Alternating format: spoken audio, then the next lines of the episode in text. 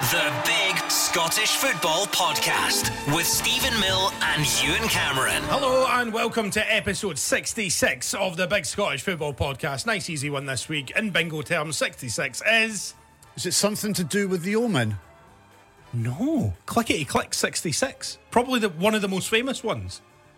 Yeah, but six six. Oh, it's It's six, three sixes. Six six six is the mark of the beast. 66. Did you ever see the movie The Omen? Yeah, I've seen it. Da- is that Damien? Damien, I they, they've got um, there's a mark on the back of the neck that's the mark of the beast. Turn round. And uh, no, I'm, I don't have it, mate. Um, and it's Well, six you six have no problem showing me then. Well, I'll, I'll show you if you want me to turn around. you can see turn, my neck. Turn round. Your hairline goes quite far down. Yes, it does. Yeah. I could quite easily grow a mullet if I wanted. Oh my god, you should grow a mullet. Do you want me to? That would be amazing if you grew a mullet and a tash like an Australian. Like it'd be brilliant. Do you think that the mark, see the mark of the beast is 666 thing? Do you think that the, the devil exists? Do you think the, the, the, no. de- as in No. like horns, Nah, lives in the fire, nah, and if you're a bad boy, you go to the fire? no, No. no. Because I think that was made up to scare people. I think that pretty open and shut case there. Anyway, big So Scottish there's, football any, podcast. if, if there's any religious people out there, ah, well, I mean, each to their own. I'm not saying I'm not saying for people not to follow religion. They can do whatever they oh want. Oh no, I, I totally 100%. but just it's not for me. Here's the thing though, right? See, 500 years from now, Yeah. see Harry Potter. Mm-hmm. Will people believe that Harry Potter was real? No. No, they won't. But because people know now. The reason that people No, but 500 years from now, it could be a different race of people, as in a different generation of people. What if we all get wiped out and then a new. well, ge- you're, you're adding arms and legs onto this. now. okay, okay, let's just say, right, say a thousand years from now. right. So now we're a thousand years ahead. A thousand years, right? So, so we as a as a as a humanity has Yeah. wiped out because Right. we've done something, or somebody pressed a button, or something went wrong. or a- Somebody pressed a button. or or there was a meteorite hit us, like the Right, dinosaurs. like the say, say we're the dinosaurs, and a meteorite strikes Earth. There's no Bruce Willis to save us, Mm-hmm. right? And it strikes Earth, and we we all die. Okay. but there's a few that live, right? And humanity comes back in some form, and there's millions of people running around the Earth again a thousand years from now. And like today, you have archaeologists. Mm-hmm. In a thousand years from time, there'll be another archaeologist, and they find the books of Harry Potter um, buried somewhere. Will they read that and think that Harry Potter really existed? I think it's highly unlikely that because you're saying in the entirety of humanity is going to get wiped out, apart from a few people, just to suit your argument. Uh-huh. Okay. And then what you're also saying is that all technology, all books, all sort of like Uh-huh. remnants of our life just now will also be wiped out. Yes, but a couple of books will be But found. a couple of Harry Potter books are going to survive. But, but listen, Bones survived. Bones survived, And, but, but books people, are by made the of way, paper. By, by the way, see the guy that was in Blackadder. yeah. He played um, what's the name of the character? Tony, Baldrick. Tony Robinson. Right. He's found bowls and crockery. Yeah. He ha- Right. I'm, I'm sure he has. Right. So Yeah. he did the, the time team thing on I- Channel Four. I totally remember that. But, right. see, see but he like- found a bowl from like hundreds and thousands of years ago. Right. Right. So what I'm saying is, if he can find a bowl tens of thousands from years ago, then why can't a Harry Potter book Well, survive? theoretically, a Harry Potter book could survive. Exactly. There's absolutely no reason why that couldn't happen. But Exactly. I think it would be the chances of that happening, everything else getting wiped out, apart from a couple of Harry Potter books, are probably vanishingly slim. Or what about a blue Peter box that's been buried? Yeah, like a time capsule. Time capsule. There's a few of them been buried. Yeah, there has been a few of them buried, and I'm sure they will be found in thousands of years. I'm sure that will happen. Uh-huh. But I think the chances of us just like as a race forgetting everything that happened and having no knowledge of anything that happened Uh-huh. Yeah. or no trace of anything that has happened Like a building. like yes exactly because they'll be like well how did they build that they're not going to look that look at the No, em- no, they're no, not going to no, look at the empire state And building You'd probably like, find you'd pro- probably find a buried car yes and think, oh, what's that? Oh, it- looks like a, a uh, vehicle Do, of do some they sort. not say that plastic takes like thousands of years to? So mm-hmm. they'll probably find like a bottle of Pepsi. And see if we could dig in Antarctica. Mm-hmm. We would find a spaceship, but we don't have the technology to dig in Antarctica because I think there are spaceships that have crashed in Antarctica and are buried under the snow and ice because obviously we have been here, or this planet has been here uh, for millions and millions of years. So, um, yeah. Anyway. Are we bringing this back? Is this your latest conspiracy theory? No, no, it's it's like it's one hundred percent guaranteed that there will be evidence that we've been visited, and it's going to be in Antarctica. I've got no doubt about it, but we'll never know because we've not got the technology to dig under the ice. Well, that's a, a mental statement. No, there What isn't. you've just said. I you said you, you said what I- you well- can you can one hundred percent guarantee. Yeah, but you need to find but, it. but we'll never know. So therefore, you can say anything and then go, but we'll never know. So I- never mind. I also think there's a civilization living under the ice. Great. Okay, it was the Euros draw at the weekend, and what a draw it was for Scotland. It is the opening match. It's box office. It's blockbuster. It's Germany versus Scotland, Friday the 14th of June, 8 pm kickoff in Munich. And we'll go on to play Hungary. We'll go on to play Switzerland as well. But let's start with the opening game. When we were going, we were on air when the draw was happening on the big Saturday football show, and we were all trying to pick the best draw, the worst draw. I think we we both agreed that we wanted to avoid England and Yes. we wanted to avoid France. Those were the two. Those were the two from Pot A that we'd really, really not like to play. Mm-hmm. But Pot A was, you know, Much stacked with quality. Portugal in there, Belgium, um, and obviously we have drawn Germany, who are on probably their worst run of form in a generation. Um, they've lost something like six of their last ten games. And they're playing poorly. They're playing extremely poorly. They've binned their manager Hansi Flick.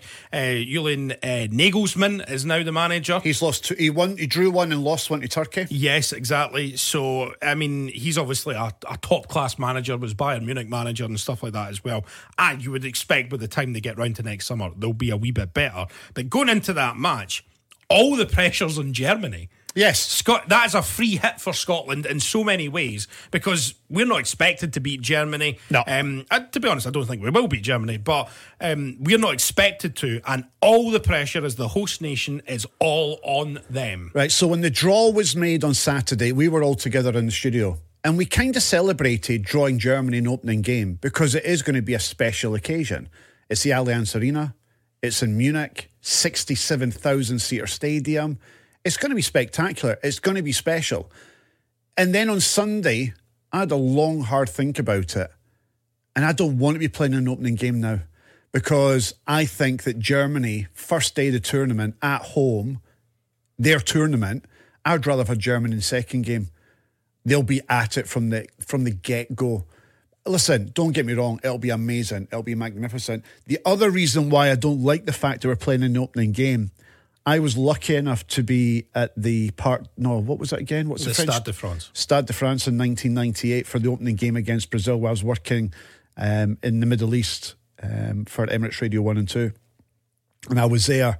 And I've got to say, I was really disappointed in that opening game because it was just full of corporate, full of corporate people. Um, people who don't really give a toss one way or the other. Sponsors were in there, and you had a pocket of Scotland fans over to my left from where we were sat in the main stand. And my concern is, is that this opening game is going to be about corporate, it's going to be about sponsors, and that the real football fans who make those games are not going to get in. So Scotland are going to get 10,000 tickets for every match, and I think that includes the opening match. Is it well. the opening match as well? I think so. I'd yes. like to th- see if that's the case. Then magnificent, brilliant. But I'm worried that might not be the case. Um, so I think, like many people listening, I've applied for tickets as well Mm-hmm. But for, you- for all the matches. But you know the UEFA hierarchy, they'll all be in there with Of their, course- their course mums or will. dads or grannies or granddads. They'll be inviting all their pals and all the sponsors who are there and the beer sponsors, the game consoles and all that stuff and MasterCard possibly. Let, us turn it around though. Ewen Cameron is sponsoring the Euros at Euro 2024. Yeah. Mm-hmm. Cameron, um, whatever your company does, it digs up UFOs in Antarctica, and you've made that into a multi billion dollar business. Yeah. Ewen Cameron Industries, you're sponsoring Euro 2024. Yeah. Then UEFA turn around and they say, right, you're Ewen Cameron, you're sponsoring this tournament, um, but you're not allowed to come to the opening game. but I, I think it, I think it's for me the opening I- game. is, isn't that just, The- that's just the way it is? The opening, well, it kind of is, but I do think that the over service. So, as Ewen Cameron Industries, the multi-billion dollar company that you've set up in your name, that's digging up UFO, I would expect stuff in that. s- 10 tickets. Ten tickets, 10 tickets. 10 tickets, cool. For me and my pals. And, uh, you've spent probably twenty million pounds sponsoring this event. uh, I want the fans to be there. So you would give up your tickets, Well, I wouldn't give up my tickets, no. right? Exactly. Okay, um, right. We've reached. But listen, it's, it's, listen, see, on the face of it, to open up the Euros against Germany in Munich, I think it's but see Munich during the day. It's an eight o'clock kickoff UK time, nine o'clock Germany time. Munich is going to be bouncing. The fan zones are going to be spectacular. I think the fan zones hold something like eighty thousand. Correct. It's gonna be by, brilliant. It's down by the old uh, Olympic Stadium Yeah. as well, so that's going to be really can't cool. you wait. It'll, it'll be really special. So uh, Scotland versus Germany, Friday fourteenth, eight pm kickoff. It's been confirmed the other two matches are eight pm kickoffs, UK time as well, nine pm uh, German time. So Hungary uh, and Switzerland. Um, We're getting you- the group. I, you know, We're getting of the group. We'll need one win. I, I probably wanted to avoid both of them because I think they're quite good, but I think they're quite even with us. the the more I think about it, they're winnable games, absolutely winnable games. They'll be thinking the same about us as well, which is fine. But these teams are not going to sit in and defend. No. They're going to come out and have a go at us, and I think that suits us. I agree with you. I think it's a fascinating group. It's much of a muchness. Yes, Germany have been shite in recent months and they're not very good, but it's Germany. Mm-hmm. They'll get it right and they'll come good probably in the tournament. well, as long as they come good after the first game, Yeah. I couldn't really care. But I, what- I think it's much of a muchness. So I think we've got a great chance of getting out that group. And I think one win against Switzerland or Hungary gets us out of that group. as long as we don't have a heavy defeat in there as well. I th- I would fancy our chances of beating one of them, and if we can pick, pick up a point elsewhere. It 100% guarantees you. Four points will definitely get you then I group. think we'll be through. So, um, yeah, annual leave if you haven't booked it yet. so, uh, the day before the first group game until after the last game, it's Thursday, the 13th of June, through to Monday, the 24th of June. Um, so, I did read that out of every team in the tournament, Scotland have the second longest distance to travel Oh, between games. Um, I don't think that's going to matter too much because we've got plenty of gaps in between, And the- especially with us playing the Friday Yeah. before everyone else. And the train service in Germany is second to none. Uh, and there's some amazing cities that are hosting the Euros as well. This is what I was saying. Like, even like I, I, I, we've booked all our accommodation now as well. We did it over the weekend, um, but obviously the main places, like you know, we're playing in Munich, Cologne, Stuttgart. I don't think there's much in Stuttgart, to be honest. I don't think it's much of a city. Right. Um, it was where the Mercedes, fa- or it's where the Mercedes factory is, and that's why it, it sort of got built around that more than anything. But Cologne's meant to be really nice. Um, there's loads of places up on that sort of um, west side of Germany, but the good thing is there's tons of accommodation. Like you don't have to stay in the hotels. You can stay in Airbnbs. You can stay Pitch up in a tent. in rentals, and you can rent a camper van. Like Yeah. in terms of a country to host a major tournament, Germany is probably one of the best. I'd put it up there with like you know The like- USA, who do a good job in hosting U- U- tournaments. USA would be great, but obviously you've got the distances Yes, to travel yeah. in between. England would be great as France. well. France, you know, all these Yes. big countries are used to hold, hosting big, major international events.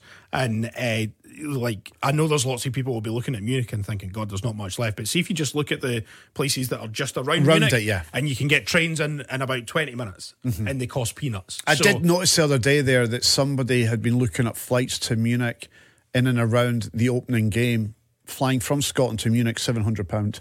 So As soon as it was announced, the flight tickets and I- prices went through the roof. I checked yesterday, and there was a flight from Edinburgh to Stockholm, Stockholm to Munich the day before the game, and it was only two hundred and thirty pounds. Return. Yeah. That's not bad, actually. and I thought that was not too bad. No, that's good because they are charging direct around six, seven hundred pounds, which They- is just they- stupid money. They, they will be. And uh, if if I was have if to if I was to give a tip, if you're looking for accommodation just now, um, look at the places round Munich and round Cologne. Cologne's just north of Bonn, Yeah. which is sort of the administrative capital uh, of or your- the old West Germany. So there's loads of places there. It's much cheaper, and you can get to Cologne in 20 minutes. So Yeah. like have a wee look around. Uh, don't just pay over the odds for places inside uh, the cities themselves. So um, we actually have a wee clip of all the other uh, representatives Germany, Hungary, and Switzerland speaking about Scotland. Uh, Julian Nagelsmann uh, has been speaking, so this is what he had to say.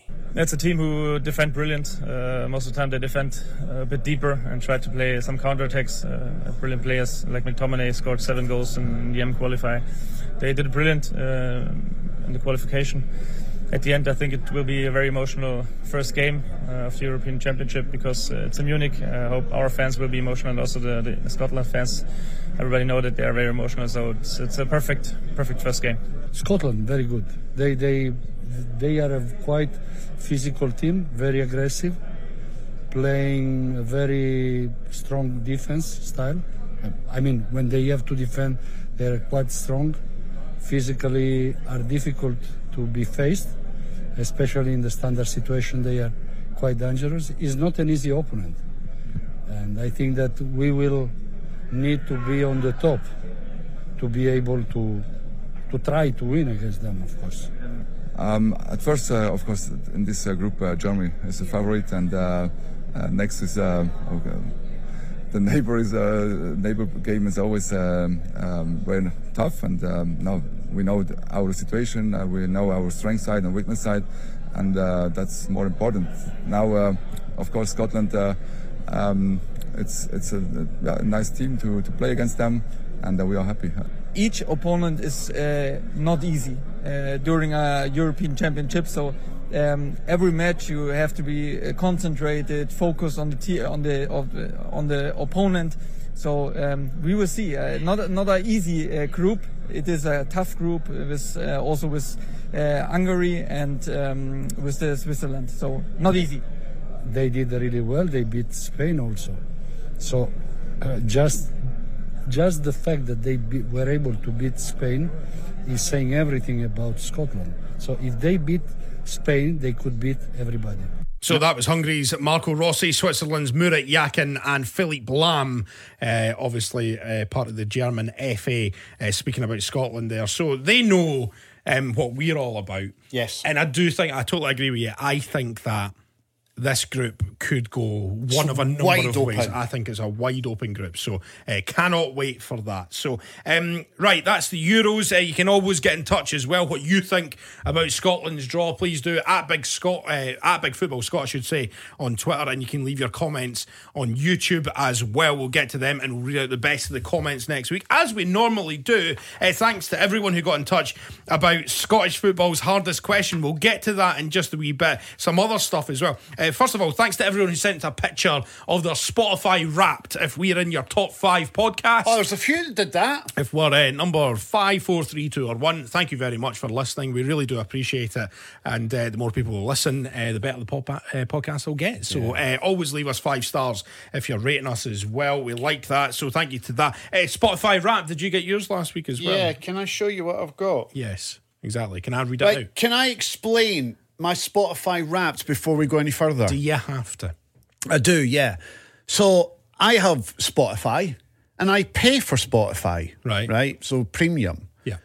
But unfortunately for me, my wife also uses my account. Oh, right. So okay. who's at number one is my wife's favourite artist. And the rest are all mine. Right. And who's from two, one? three, four, and who's five? So at number one, your top artist on my Spotify wrapped is, I'll let you do it, Steven. Harry Styles. There you go. Harry Styles. I don't think that's too bad. Harry Styles is a very popular man. Um, it's Harry Styles who's at the top of my rap list. At number two, for me, and I love him dearly, uh, Michael Jackson. Listen to a lot of him in 2023. Mm-hmm. I've also got Jamiroquai. Love Jamiroquai. I've been to see them a couple of times in concert. Love JK. Great stuff. Takes me back to the 1990s. I've also got the brand new heavies. Do you remember the brand new heavies? I, I, I know the brand new heavies. midnight at the Oasis. So they're at number four. And, and at then, number five, Coldplay, oh, who I went. Bit, that's a bit low for them. Uh, you were describing them as the this generation's Beatles, and they don't even make it into your top three. Well, I only really got back into the Coldplay before I went to see the them in Sweden. Right. The Coldplay. So that's my top five. What about you? Okay.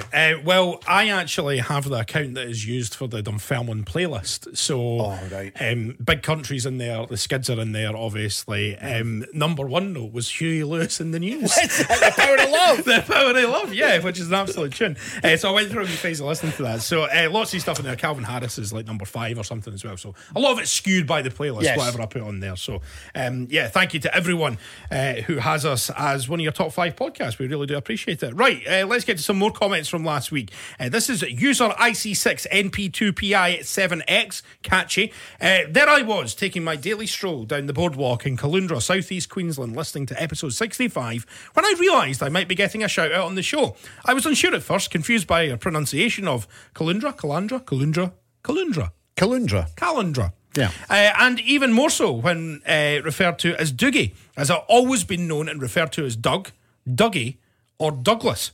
I just hope to God that no one starts calling me Didgeridoo Doogie. I know who to blame. Appreciate the shout outs, guys. Keep out the good work. All the best. P.S. Confirm I am Scottish. Health is good. And thanks again for your best wishes. Uh, so that is uh, Dougie, we'll call him. We'll call him Doug. No, on this podcast, from here on in, you are didgeridoo. Okay, Didgeridoo Doogie, thank you very much uh, for your shout and uh, glad to hear that you're doing well. Uh, let's go to some other comments. Definitely some skullduggery with the quiz this week. Jambo Bear got shafted. I got shafted last week in the quiz. There is no doubt about it. no, And a lot of no, you lot- didn't. Wait, wait. So you didn't. You misunderstood the question. well, then everybody who listened to the podcast Yeah, they did. misunderstood the question as well because so many people are going, "You were done there like a kipper." So the question, in case you missed it, was which footballer, professional footballer, Argentinian footballer, is named after a character from Home Alone? and I said McAllister. But that's not an answer because it was, an the, it was the McAllister family. It doesn't and then eventually you said Alexis McAllister, who famously is not in Home Alone. The answer is Kevin McAllister, who's Alexis McAllister's brother. See when you are on Pointless, or if you're on any quiz show, blankety blank, you name it. It doesn't matter what quiz you're on. If you give the second name to the answer to the question, that's normally good uh, enough. Right, I'll, I'll ask you a question then. So, um, which famous TV character is married to Marge and has three children and works at a nuclear power plant? Um, uh, what's his name? Something Simpson. What's his name again? Right, so if you just said Simpson, you would expect the points. Yeah. Well, You- well, for Well, that well, for that oh, particular question, oh, probably no. not. No, no, exactly. So for that particular question, which No, it's, 'cause- no, it's Homer. it's Homer Simpson. Yeah. Yeah. So which Home Alone character is also a professional footballer? McAllister. McAllister. Anyway, G- Gary McAllister. C H R M C A. Thank you, my friend, and everybody else who were on my side after Stuart last week's Smith, quiz. 6973 says, Ewen needs to stop acting like a baby, but at least he's actually getting some questions right now. Uh, Burg, uh, Burgwoo? Uh, why did Ewen walk away after the quiz? He could have answered this final question as a top bin for two points to potentially take it to a tiebreak uh, with the stats saying that he would have won because your record in tiebreaks is much Yeah. better than mine. Um, so why did you? I was pissed off. So you you made an arse of that, basically. I don't care. I was pissed off last week. Uh, Maynard, uh, Celtic supporter, listen every week from New Mexico, USA. Thank you very much for listening. Love the banter. Uh, Ewen is like my favourite dumb uncle. Quality content. Probably wouldn't have clapped uh, had you kept listening to that. And remember, you can leave your comment anytime on Twitter at Big Football Scott or comment on the YouTube video. Just search for the Big Scottish Football Podcast or head to the Super Scoreboard channel, Clyde One Super Scoreboard. And with all that being said, it is time for this week's podcast chart rundown. Thank you very much. Here we go. Oh, we're using this one this week. Yes, it's cracking. It was the same one we used last week. Oh, that's a different one. This, It's a different- this, is, used the this, is, different one last this is Paul Hardcastle. This is Paul Hardcastle, right? It's from the 80s. This. right, you, you count me in then. Oh, here we go. Wait, wait, wait, wait, wait. Okay, let's start in Great Britain in the soccer chart, number 97, down a wee bit this Oh week. God. I know exactly. Canada, we're at, up at 116. China staying steady at 247. In Ireland, it's 153. New Zealand down a wee bit, 203. Let's go to Belgium, we're a new entry at number 100. Also a new entry in the Turkish sports charts, that's 211. The Apple Podcast chart in Turkey is also shown us as the 52nd best football podcast in the whole of the country. Let's get to Hong Kong, we're up to 98. That's a big mover there, and also a big move in the UAE. We are 69th in the soccer chart. Thank you very much. That is this week's chart. So that's not bad. Do you know what we need to do? What? to get us back up in the UK chart. What's that? Because our highest position was when I wore a Rangers jersey and 11. sang "Follow, Follow." Yeah, exactly. so you basically need to sing more songs. yes. Well- Next week, I'm going to dress up as um, what's the name of the the the, the McAllister. No? What's the name of the um, the the Simpson. the mascot at Rangers? Oh, uh, McAllister. No, what's the mascot's name at Rangers? It's Broxy Bear. right. Uh, I should dress as Broxy Bear and then come in here and sing "Simply the I Best." know the guy who. Um, well, I've played football with a guy who dresses up as Broxy is Bear. Broxy, or what? I was going to say something that might ruin the illusion there. oh no, because kids are listening. Exactly. Don't Oh, ruin no, the no, illusion. don't li- don't listen to this. Kids, yeah. I don't think there's many kids that listen. Well, you never know. You don't want to ruin know. it. I don't want to ruin the illusion. Anyway, um, lots of football not on at the weekend because the weather was rotten. Uh, Livingston Ross County called off. Oh, wait, wait, wait. Livingston Ross County called off all weather pitch. All called. What's that all about? Um, go and give me my hallelujah music. Yeah. Can I just say, this is a great day. This is a fantastic day. And I was so happy at the weekend when I read this, okay? Hallelujah. This just goes to show that I and the listeners of this podcast and Scottish football fans across this country are being listened to. We have the power to affect change in Scottish football. I have been relentless in my campaign to get rid of plastic pitches out of the top flight of Scottish football. And our voices are being heard. Livingston, Kilmarnock, ha! This is it. The moment has arrived. For those people who have no idea what you're talking about, could you maybe furnish them with information? Yeah, the information that came out at the weekend, and we've been talking about this for so, so long. Okay, yeah, yeah, yeah, yeah, yeah. plastic pitches could be banned in the Premiership before next season starts. So it's 24 25. They could be banned. The SPFL chief executive, Neil Doncaster, and that's where I have my doubts because he's leading the charge, and we all know what. Anyway, um, he's headed talks around outlawing all synthetic surfaces from the top flight, with further discussions scheduled with clubs in the new year. And that could lead to a vote to go grass only before the end of this campaign. Now, here's what I think has happened, right? Kilmarnock have already come out and said, we are ripping this up and we're going to be putting in a grass pitch. So they know they've got Kilmarnock's vote. And for something like this, you need an 11 1. So with Kilmarnock clearly on board, there's a wee bit of shuffling going on, there's a wee Yeah. bit of manoeuvring going on, political manoeuvring. They're going to have a vote in January or in the new year. And Kilmarnock are going to be on board with everybody else, and it leaves Livingston standing out in the cold like they were on Saturday because their game couldn't be played on their all-weather pitch. Oh, my all-weather pitch, we can play in all weathers. Um, frozen off. Anyway, so they'll be out on their own, and that means that we vote it through. And then at start of the next season, 24 25, 12 beautiful grass pitches in the Scottish Premiership. Yeah, fucking dancer. Get it done. Brilliant.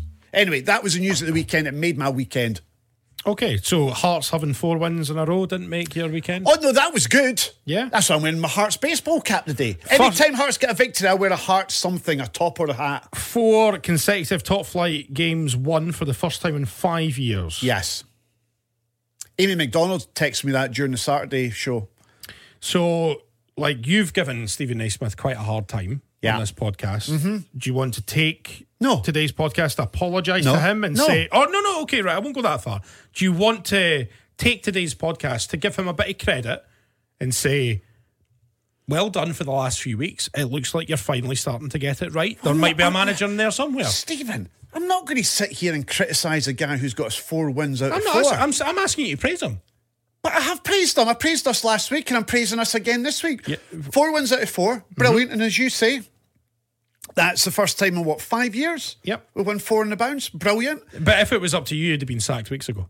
Yeah. And, and this wouldn't have happened. And I still have my doubts whether he's an actual man to lead us forward in what, the next what would it take? seasons. What would it take for Steven Naismith to leave you with no doubts? Beat Rangers on Wednesday. Right. So if he beats Rangers on Wednesday, new contract for Steven Naismith. If he beats Rangers on Wednesday, then I'm 80% on his side. Right. It's a huge game on Wednesday night at What Tynecastle. if he loses? But but then it will go. No, it's not. But here's the thing, right, Steven? See, when you support a club like Hearts, because it'll be hard for you to to imagine yourself in this position because you're in a shitty wee league and a shitty wee team. Um, you don't get to play the big boys that often because you're in League One and now you're in the Championship, playing against other wee teams. Um, is that what you want when you're playing the big boys in Scottish football is to compete and to be competitive, and that's what we've not been. So, So- so- e- even wait, wait, so wait, wait, wait, wait, wait. So wait, my, wait, my wait, point wait, is, wait, I wait, hit- wait, wait, my wait, point wait, is- wait, yeah, wait. yeah. You said them not being competitive. Um, going into injury time at Ibrox, Hearts were leading. Yeah, but we were poor. We were defending. Right, right. We, we Well, were, what we were you- de- no, we were what- defending for our lives. We'd have one shot on goal. You were leading one 0 going into Yeah, stoppage know, time. How's I- that yeah. not competing? No, no, you but we got beat- lost. You got, of course But you did. we You got beat two one. But I- uh, but so, what, what's your definition of competing? But I said, Is it losing by the odd but goal? I said after we lost that game that I thought Rangers were there for the taking. I thought that we were wrong in our tactics in that second half and putting everybody out behind the ball and basically having Rangers camped in our half. Listen. So I- you- you're expecting Hearts to go to Ibrox and just dominate for 90 minutes? no, That's- it's not to dominate because we didn't even dominate in the first half, but we. But you're expecting to just take the game to Rangers and blow them off the pitch? No, not to take the game to Rangers, but, but to be- be competitive and, and, they to, were cl- and to, uh, and to be uh, a threat. So leading a threat. So, so just to clarify, you think leading a match one 0 until injury time is not being competitive? But we were allowing Rangers far too much space and to get their crosses in. I think it was like a record amount of crosses put into the box. But, but Right. But leading one 0 going into injury time, you're But we saying lost, that, Steven. That's not You- competitive. You're trying to create an argument here. You're I'm- trying I'm- to. I'm- you're trying to. You're trying to. Um, um, get me flustered here with your shite chat. No, but, not. No, but listen, I listen. I take you your you- I take your point. Right, your point is good, but we lost the game. What I'm saying is, so it's all is- about winning and losing then. It's not about winning and losing. so it's if about Hearts, if Hearts it's get beat on Wednesday again 2 1, played pretty well, maybe leading until stoppage time, and then lose a couple of goals, you'll still be like, oh, If- well, at least we're competitive. if we're competitive and we're in the game in the sense that we're not just camped in our own half with 11 men behind the ball, I don't like that. How can you say that you're not in the game when you're leading 1 0? What I mean is, as in the as That's- the- that's mental. As the game is flowing, and you're just basically going, "Their Rangers have another Doesn't matter how attack. the game flows. Their If it- if- Rangers if- have another goal. If it's one, Ra- if oh. you're leading one 0 you're in the game because you're leading one 0 I'm talking about the style. Right, so it's all about style. It's now. all about. Listen, Steven, I don't like to see Hearts being pinned back the way we were in that second half at Ibrox. Face them up. How push up. No offense to Hearts, um, but there are a lot better teams have gone to Ibrox and have been pinned back by Rangers. Real Betis were pinned back in the second half. Yeah. and I think you'd admit that they're a far better team than Hearts are. I'm talking about Rangers at home. Rangers are not very good. Rangers haven't home- been very good. And I thought on that particular day, if we had just stepped up and not got so scared, I think we could have actually got a result in But that what game. I'm saying is, a lot better teams than Hearts have gone to Ibrox. just my lost. opinion. I know, I know, no, but what, what's your response to that then? A lot better teams than Hearts have gone to uh, uh, to Ibrox and been pinned back like Real Betis were in the And Europa got League beat. and got beat, got battered. Yeah, and we And got Heart- beat. You didn't get battered. But- you were leading 1 Oh, 0 no, going into stoppage time. No, but we were battered. You seen the Right, stats in that game? Right, we're absolutely okay. battered. See the crosses that we allowed them to put in. but what I'm saying is, is that Steven Naismith, four wins out of four, huge game on Wednesday night. Slowly but surely, he is turning Hearts fans' opinions around, but there's still a few question marks. There's still a few But if he doubts. if he if he beats Rangers on Wednesday, well, it's a long way to winning the Hearts fans over. If he gets if he gets the result on Wednesday, does a it matter long how way. does it matter how they win on Wednesday since it's all about style? What if it's a, a they score in the second minute and then defend for their lives and hold on? uh, then we'll celebrate. Right. Okay. That's what football fans are like, mate. No, but you just said it was all about if, style. If you if you if you if you win by having eleven men on the goal line, you don't give a shit. If you defend with eleven men on the goal line, you get beat two one. You're pissed off, and I was pissed off at Ibrox. Okay, let's move on um, to let's move on to Rangers. Actually, they beat St Mirren two 0 yesterday. Uh, Sima with a couple of goals. I think he'd gone eight or nine games without scoring. Yes. uh, up until yesterday, um, after a really good start to the season, but another couple of goals yesterday, and um, yeah, Rangers back on track after a pretty woeful performance uh, in Europe during the week. And that's Seaman to double figures for goals this season. Yeah, I mean, if you look at, I mean, I was reading a wee bit earlier on, a few of the players have already been told that they don't have a future Uh, Yes. Dessers being one of them, I- Yes. I, I think so. Um, Sima seems to be definitely the signing of the summer. Um, another couple of goals for him. St Mirren are a wee bit of a, a dodgy patch at the moment after a really, really strong start. They've only won two out of their last nine games. Um, Is that the stat? Yes, uh, Rangers uh, unbeaten in the last ten. Uh, obviously, Clement still um, Unbeaten. still unbeaten as well. But they needed to bounce back after that game against Limassol on Thursday. Oh, it was poor against Limassol on Thursday. Uh, a lot of talk off the back of that game. And do you know what? I thought it was really good management from Clement. He pulled off Cantwell before the halftime whistle. Um, and then he had a, he, he explained just in his media conference that him and Cantwell had a long, long chat after the Limassol game. And then he decided to stick Cantwell in his favoured position, which was just behind the striker, and he sets up two goals. That pass for the second goal is sublime, beautiful pass.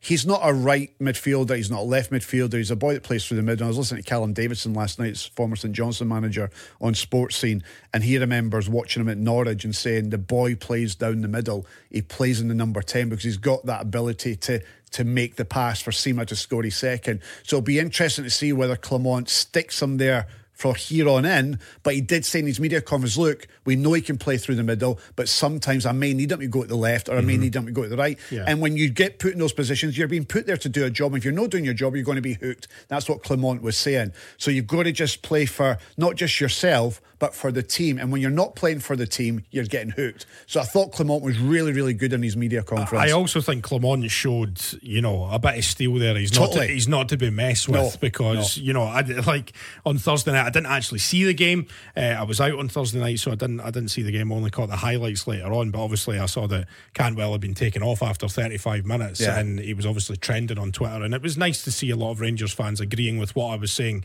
earlier on in the season. I know. Um, so, like, listen, I, I never doubted that Todd Cantwell's got ability. He Yes. absolutely has ability. Um, but if Philip Clement wasn't impressed with his attitude, Correct. you know, I think that says it all. It might be a masterstroke what he did last week against Hundred percent. Limassol. He, he might he might kick on. I know he played well yesterday, and what I would say is, um, you know. Todd Cantwell has played well against teams like St Mirren and Livingston and stuff like that. It's the big games Yes. That I was sort of having a go at Todd Cantwell at. I think it's I think it's only fair that Clement gives Cantwell a run in his position. And I know the boys on the BBC were saying that yesterday on the radio and also on Sportscene last night. So the, the thing for me with Todd Cantwell, uh, we both agree he does have ability.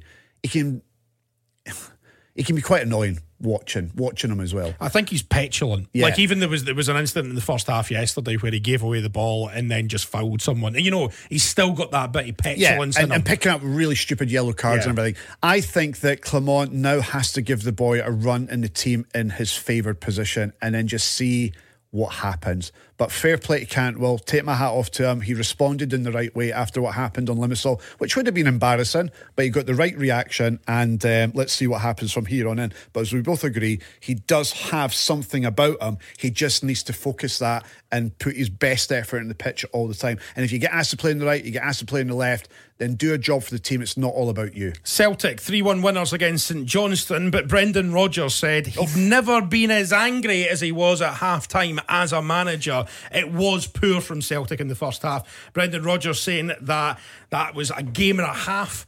That Celtic had gone without scoring against St Johnstone. That is well below the standards that he expects for his team at Celtic. Um, Mikey Johnston made the difference coming on in the second half. Mikey Johnston's an interesting one. Brendan Rodgers was speaking. I I heard his interview, and he said he was praising Mikey Johnston to the hilt. Said that he still needs to improve his game, and then once he does that, he could be a really important player for Celtic. Now, Mikey Johnston came on yesterday and played very well. Mikey Johnston came on during the week against Lazio on Tuesday night, and he was hounded by Celtic fans. Yeah. It's not his, it's not the boy's fault he's getting put on. Hmm. And he was sort of the person that encapsulated that Celtic aren't good enough to play in the Champions League. Why are we bringing on Mikey Johnston? I think what they did there, the Celtic fans, they looked at what Celtic did off the bench, which was Mikey Johnston. Changed the game and, and Immobile came on. and Immobile came on for Lazio. yeah, but yeah, but you- but again, Mikey Johnston's good enough. He's, he's either good enough or he's not. You know what I mean? Yeah, but but he's good enough for Celtic, but is he good enough at that level? And I think what happened off the back Well, of the but- but- European but game, but, but but Steven, I, th- I think the Celtic fans have gotten a, a, a, a, point, and I think Brendan Rodgers himself made it, made the point as well. They lack quality. I mean, proper star quality. It's going to make a difference. But my my my opinion on that is this, and let's be brutally honest about it. Celtic fans are screaming about how there's a lot of money in the bank. Go and spend some, bring in some quality. But that quality is going to cost you 10 million plus. Any player that's worth 10 million plus, are they coming to Glasgow to play for Celtic in the Premiership? If there's a 10 million, 15 million pound player out there, they're not coming to Scotland. And that's the problem you've got is persuading that quality to come to Scotland. It's just not going to happen. So you're going to have to play around with a four or five million pound player that you hope that kicks on and you sell for 20 million. I just don't see the days coming in the future where they're going to get that sort of quality that they need to take them to the next level. Yeah, I mean, I think there's a there's a that's a definite point. I think um, Where's, where's that quality coming from to spend that kind of money? Obviously if they're qualifying for the Champions League regularly, that will be an attraction for some players. You- Yeah, you, would but imagine. But yeah. playing in the Premiership, I totally agree. I Yeah. don't, I don't think it's. But I mean. The Premiership isn't a competitive league because Celtic and Rangers have made it not a competitive league. By taking everyone's best players and um, Yeah, By, by by strangling by strangling the rest of the league and playing So- four times a season against each other. You, you can't have it both ways. No, now, right. like I, I think uh, Mikey Johnston isn't isn't the answer for Celtic. He's a good player. I, I I know Scales has had a really good season in the um, Premiership Yes. again last week. I think there's like Taylor again, decent player, fine for the Premiership, not good enough for the Champions League. Scales falls into that category. I still think there's a few question marks over Johnston as well. I'm not completely convinced Yeah. about Johnston. I, I think Carter Vickers is decent, but as I've said, and I said at the start of the Champions League campaign, Joe Hart is. I think the biggest problem for Celtic defensively because you've seen it with the goal yesterday again. But then he, then he does what he did at the end. Great save. I know, but that's what I'm saying. That's that's what Joe Hart is. He's either amazing and he'll pull off a, a brilliant save, and then he'll go and do something daft like what he did for the goal. I think if I were Brendan Rodgers, a goalkeeper would be Priority? high on the priority list uh, in January. do you know what I think Celtic are missing just now? I think Celtic are missing a Giakoumakis.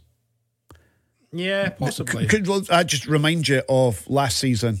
Giakoumakis came on against St Johnstone when they were behind, and he turned the game for them because he offered them something different.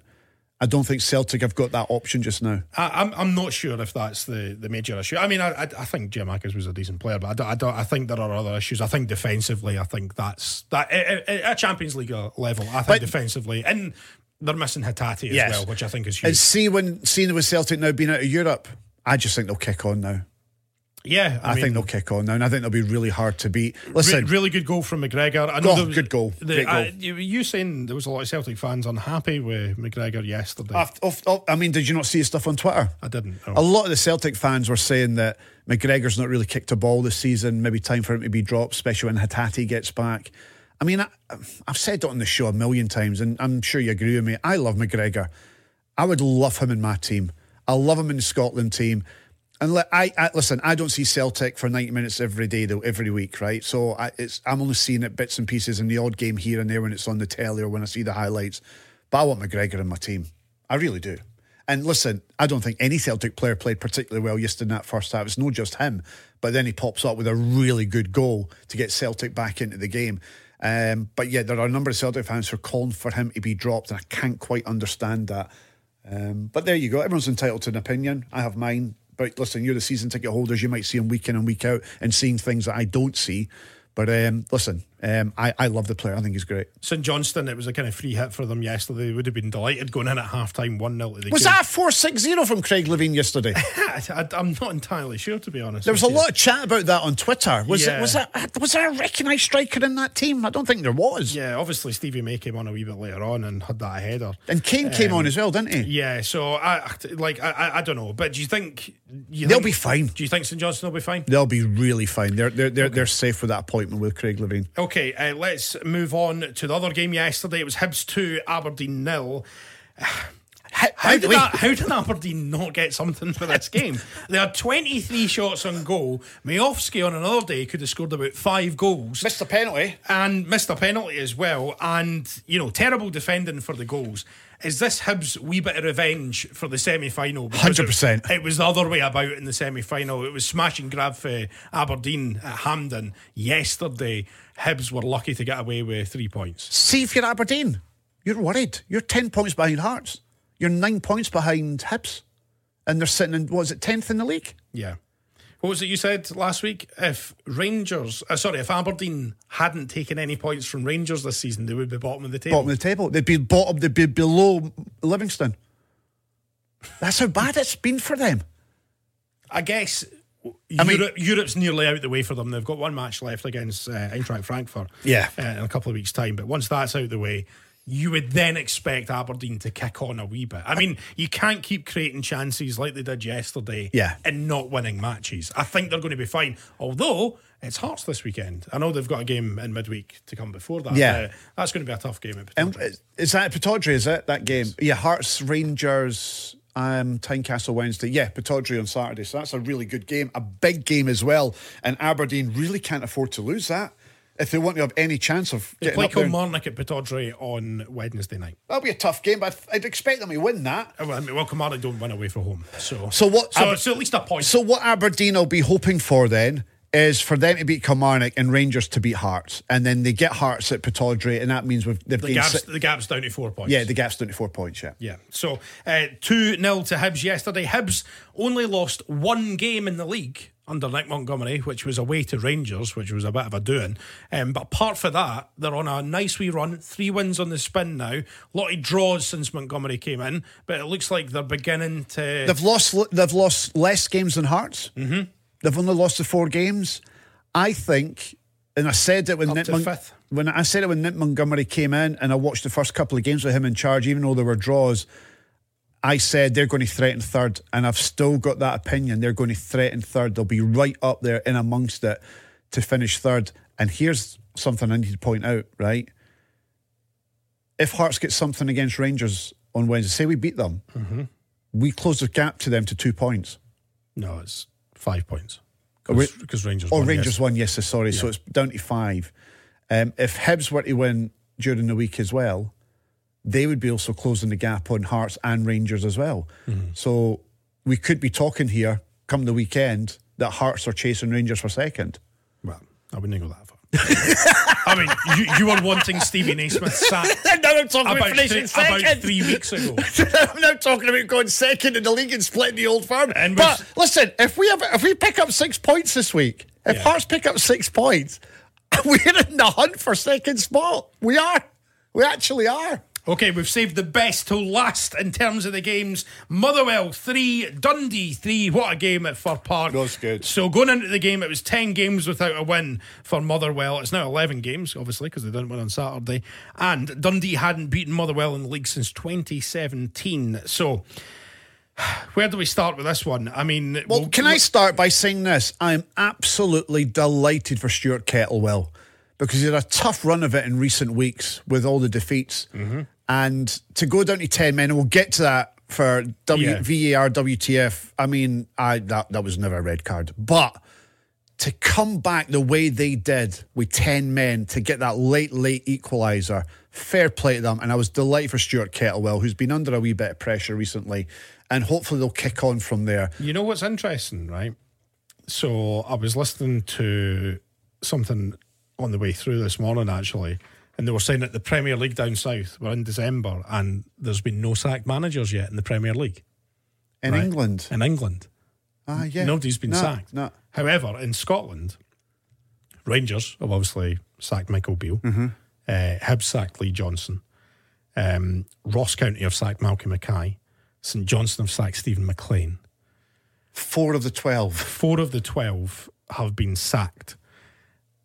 And, you know, what I was listening to, they were saying maybe it's because a lot of the teams down south think that Luton and Sheffield United and, you know, Everton, because they've got Yeah. time, but they'll go down anyway. So we may as well just stick with our manager just now.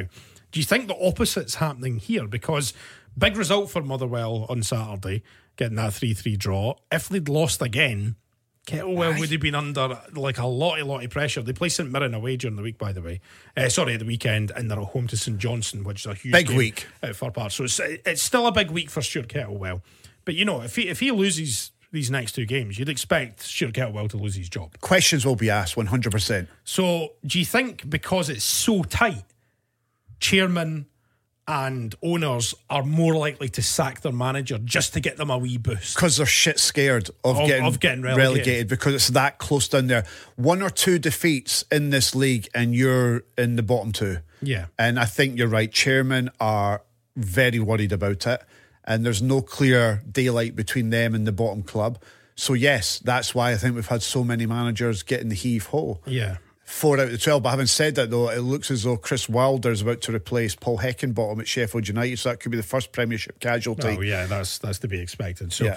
um, uh, elsewhere, Dundee only one defeat in nine for Tony, Tony. Docherty. He's up there for manager of the year so far for me. So Unreal you know, job. Unreal job. they are sitting in sixth at the moment. Brilliant. Point ahead of Kilmarnock. Uh, they are four clear of Motherwell, eight clear of the bottom, seven clear of the playoff as well, and they're only three points behind Hibs with a game in hand as well. So um, Dundee will be. They'll be spewing at that though. They really Yeah, will be. yeah. Like losing when you're three two up against ten men, you expect to see it out. And Dundee have been unlucky this year with some results. Um, whether it be refereeing decisions going against them or battering teams and not quite getting the goals needed to win games, they could have been in a far better position and closer to Hearts than they are just at, at the moment. And yes, they'll be kicking themselves. They should have won that game. They should have seen it out, but they didn't. But as I just said there, I think Tony Dock has done a great job there. And for me, up to this point, with the job that he's done with a newly promoted side, he's manager of the year at the moment. Okay. He's, he's done the best job out of anyone so far. He's been superb. Drop down into the championship then, and it was a big day for Raith Rovers. Again, two very, very late goals. They were behind against Inverness. Uh, that would have been Big Dunk's unbeaten run continuing. It is all over now, though, because two very late goals from Raith Rovers, including a 93rd minute winner from the penalty spot. Jamie Gullan with the goal means that they win again, and the gap at the top is only one point. They've played the same game as Dun, the same games, I should say, as Dundee United. 30 points from 13 matches is a very good return at this stage of the season. So Raith Rovers keep the heat on United, whose game was off against Morton at the weekend, obviously. Uh, Partick Thistle winning 2 1 against Airdrie. Looks like they're going to be in the playoffs. It looks like there's a there's a bit of a split Gap. in the league now. So you've got Partick Thistle on 25, down to Dunfermline on 18, who do have a game in hand.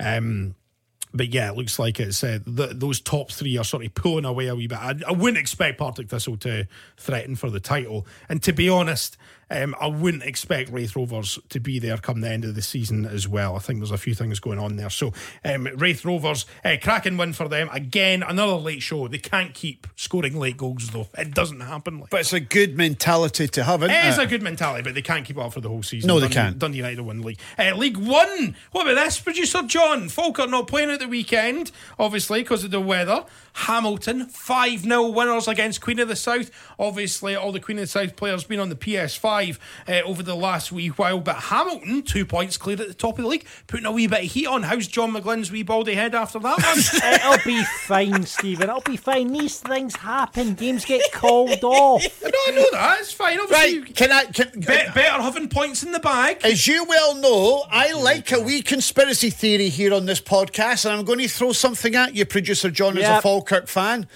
So, Stenhousemuir, which is just in the road for Falkirk. I know where you're going to come Right, here. I know you're coming Stenhousemuir. Right, how far. Stenhousemuir for Falkirk? A couple of miles. It's a couple of miles. Right, yeah. and there was a huge snowfall over Friday night and Saturday morning. Yeah, Yeah. all over the Uh-huh. Falkirk area and Stenhousemuir, etc., etc. Stenhousemuir got the volunteers and Forty people turned up.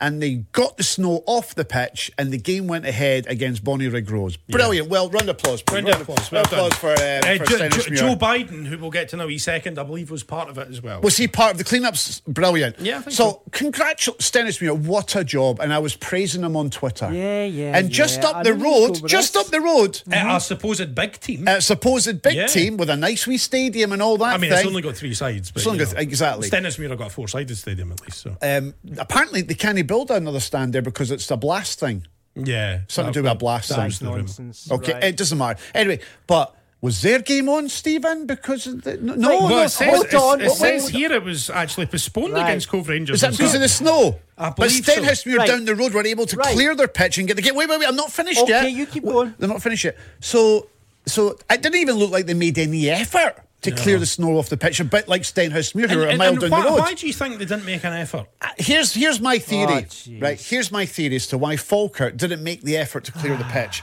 Because on Saturday night it was a Christmas night out in Dublin. Oh, the players. The players had Right. a Christmas night out in Dublin. And I just wonder, now this is just my theory, they decided not to clear the pitch of the snow because they wanted to have their Christmas night out and they couldn't be arsed clearing the pitch for Cove Rangers arriving. Right, here is how things work, Ewen, right? Where is Cove in the world? In Scotland, where is Cove? It's the northeast. It's Aberdeen. How many hours drive is that from Falkirk? Three three hours, I would say. Two and a half. Three, Three hours. and a half, probably four hours, right? Okay. So with pitch inspections, this is how pitch inspections work, Ewen, okay? You need to give people enough time. And when it's away, load of shite. when- this is why Livingston got called off early as well because they were playing shite. Ross County. What a load of and you have to give people now. When I got. I walked into the Load house at two o'clock on Friday morning. It hadn't snowed, right? Load of shite. Plus, right, so you had to get up early, get the volunteers out, And you're so, clear you're, you're so diddy you couldn't even manage That's, that. but But Stenhousemuir no, no, showed but- you how to do it. there- Stenhousemuir showed you how to do it. Rubbish. So don't, don't right. give me that pitch. Stenhousemuir have Also- 20 car park spaces to clear, right? Also- Falkirk have a thousand, plus all the infrastructure around it, the big Infrastructure, stadiums, not infrastructure. Oak You View, by the way. how to spell Right, that. can I read you, uh, I'll read you out what the CEO had to say I, about no, this. wait, no, no, don't. I don't Interesting. want. No, I'm not interested Ewen, because I read his guff. Also, is, am I right in saying you could maybe correct me here, Ewen? Is it an all-weather pitch at Falkirk as well? It is, Steven. It's an all-weather pitch, so it would have been easier to clear that snow and get It the pitch ready. be, ready. 'cause A you bit wouldn't like- wreck the pitch. But Stenhousemuir was also an Right. all-weather pitch, and look at how beautiful that Yeah. looked on the day we of the have game. just we have we would have lost potentially the warranty on the pitch, which has just been laid down. okay. And it's just been that, like I want to read that Wait, wait, right. right, the C- wait, wait, wait, the CEO put out a statement on Twitter going, if we had swept the snow off the pitch, we'd have lost the rubber bits. Oh, I mean, you can buy other rubber bits. It would be in direct violation of the pitch manufacturer's guidance, given that we were within our initial 12 months So of what? the You're warranty not allowed to period. clear anything off the pitch. Finally, if- removing snow from the pitch has some negative consequences, most notably the large quantities of rubber Oh, pellets off the I main mean, pitch. So shut signaling, up, having up. spent six Right, months working move on on. bending the Just pitch move in to Just maximise move. Just- quality. just- right, you- anyway, you, you wanted a night out in. Dublin, and that's why Absolute you wanted a night out in Dublin. You didn't want to clear the pitch. You're just a small diddy team, and I hope you fucking stay in League One. Yeah, exactly. Well, Hamilton are uh, riding high at the Mon top the of the league. Hamilton! Mon Mon the Hamilton! Honestly, to you. Right, anyway, let's get to League Two and we'll hand over to our correspondent. It is the President of the United States of America. It is Mr. Joe Biden, everyone. You really wouldn't believe us. You really wouldn't believe us. You really wouldn't believe us. We're going to win the league. Another big result for the Warriors over Bonnyrigg Rose left Stenny 3 clear. A big shout out to all my Stenny peeps who joined me with their snow shovels to make sure the game went ahead. It was hard work, but it was worth it. Elsewhere, the only other game to go ahead was Forfar against Stranraer, and the Brady lovers only managed a draw, meaning they are third bottom. Anyway, I am away to warm up with a cup of cocoa. See you next week, Ewen and Steven. Oh no, I pooped my pants. See you later, Joe. See, Joe, see, that was later, lovely. Joe. Him, he turned up and was able to get the pitch ready for Stenhousemuir. I wish he just travelled a mile up the road to help Falkirk. He's 143 as well. I know, brilliant. to- So there we are. Right, let's move on to some refereeing decisions, shall we? Press the button, mate. La gente está muy loca. What the fuck? Okay, let's start with Motherwell Dundee. So it was Ian Snedden, the referee, his first game as a Premiership referee, and Harry Paton's yellow card upgraded to a red after he studs caught Luke McCowan. Mr. Um, Snedden was having a great game for his debut game in the Premiership up until the point he decided to upgrade a yellow card to a red. It's And what I and- said all the time. It's a yellow card. Right. That challenge was a yellow card. And Steven, I am going to back you up here. You have been saying this for as long as I can remember. Whenever you slow something down, it looks horrendous.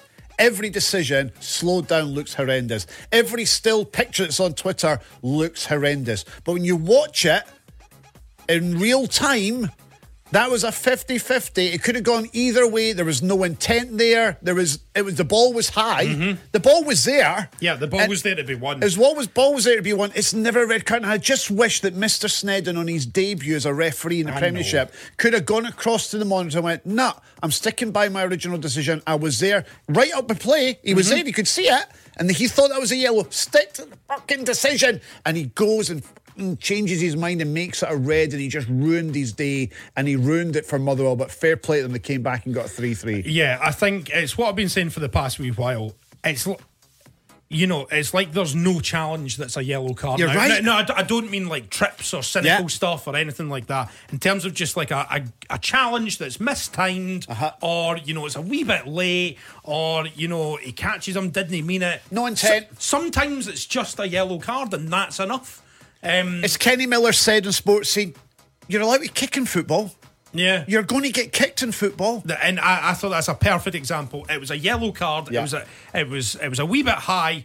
Um, it was a wee bit late, but there was no intent. And when you 100%. when you look at it slowed down, it looked horrific, and that's why he's given the red card. So uh-uh, wrong, Uh-uh, wrong. for Ian Snedden. Sorry about that, mate. Uh, elsewhere, Kilmarnock versus Hearts. Oh. Um, Will Dennis uh, taken out was it Oda? And It was now, Oda. The complication here, sort of, is that Oda was offside. Now that doesn't really matter No. because the play continued, Continued. and then uh, Will Dennis ended up getting a yellow card. Now, this is this is another example of goalkeepers just being able to do whatever they want Yeah. all the time. If that is a challenge anywhere else on the pitch Yeah. by a outfield player, he's getting a red card. 100%. There was no intent to play the ball there.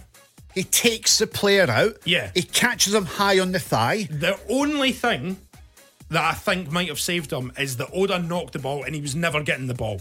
You know, he- Correct. he wasn't getting on. No, no, listen. No, I agree with I, agree, I agree. I think it's a red card, but I think that's the only thing that saved Dennis. In regards to the referee's interpretation of what was happening. Must have been. But, you know, you compare that to Harry Paton's challenge. yes. It's Like, a red card. Ludicrous. It's a red card. Ludicrous. Uh, it was David Dickinson. Um, so not a Bobby Dazzler for him on Saturday. Uh, Don Robertson, there was a VR, cha- a VR check on the first Celtic goal, but O was onside. That was, was. about it, really. Uh, Hibs Aberdeen, Willie Collum, so Vente ruled offside uh, for the first Correct. there. Yeah. Uh, Hibs free kick after Miovski foul on Marshall denying the goal. Yeah. Uh, yes, handball for Lewis Stevenson. Yeah, I Yeah. think it was a handball. Yeah. Um, penalty check for Marshall's foot being uh, on the line. It or was. Not. It was on the line, just like he was against Serbia as well. And there was nothing much happening in the Rangers versus St Mirren match. Right, let's move on then to start sub sell. So, We better remix 'em. With Steven Mill and Ewen Cameron. So this is our version of Snog Marry Avoid. You need to decide which one of these three players you would start, which one you would have as sub, and which one you would sell. So last week it was three potential Scotland signings, I guess. Uh, Tino Livramento, uh, Harvey Barnes, and Anthony Gordon. So L Forbes says start Barnes, sub Livramento, sell Gordon. RG Demon says start Gordon. He's only started his club without injuries. Uh, sub Livramento, sell Barnes. He's too injury prone. Good player, but you get decent money. Gordon is better and plays in the same position. Ross says start Harvey Barnes, sub Anthony Gordon, sell Livramento. An announcer has a lisp, and if an announcer has a lisp, it would cause havoc.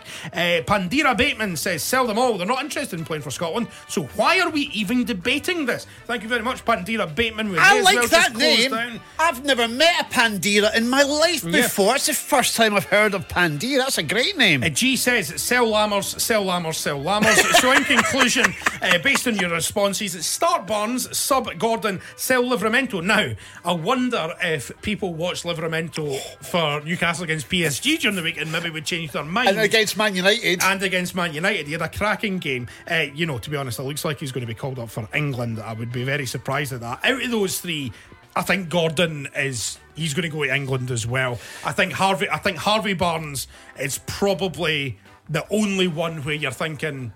Yeah, I think he might play with Scotland because he's, he's getting nowhere near the England team. Jamie Carragher tweeted at the weekend Gordon has got a great chance to go into the Euros, and a lot of fans underneath ask, will it be for Scotland or for England? It will England? be England.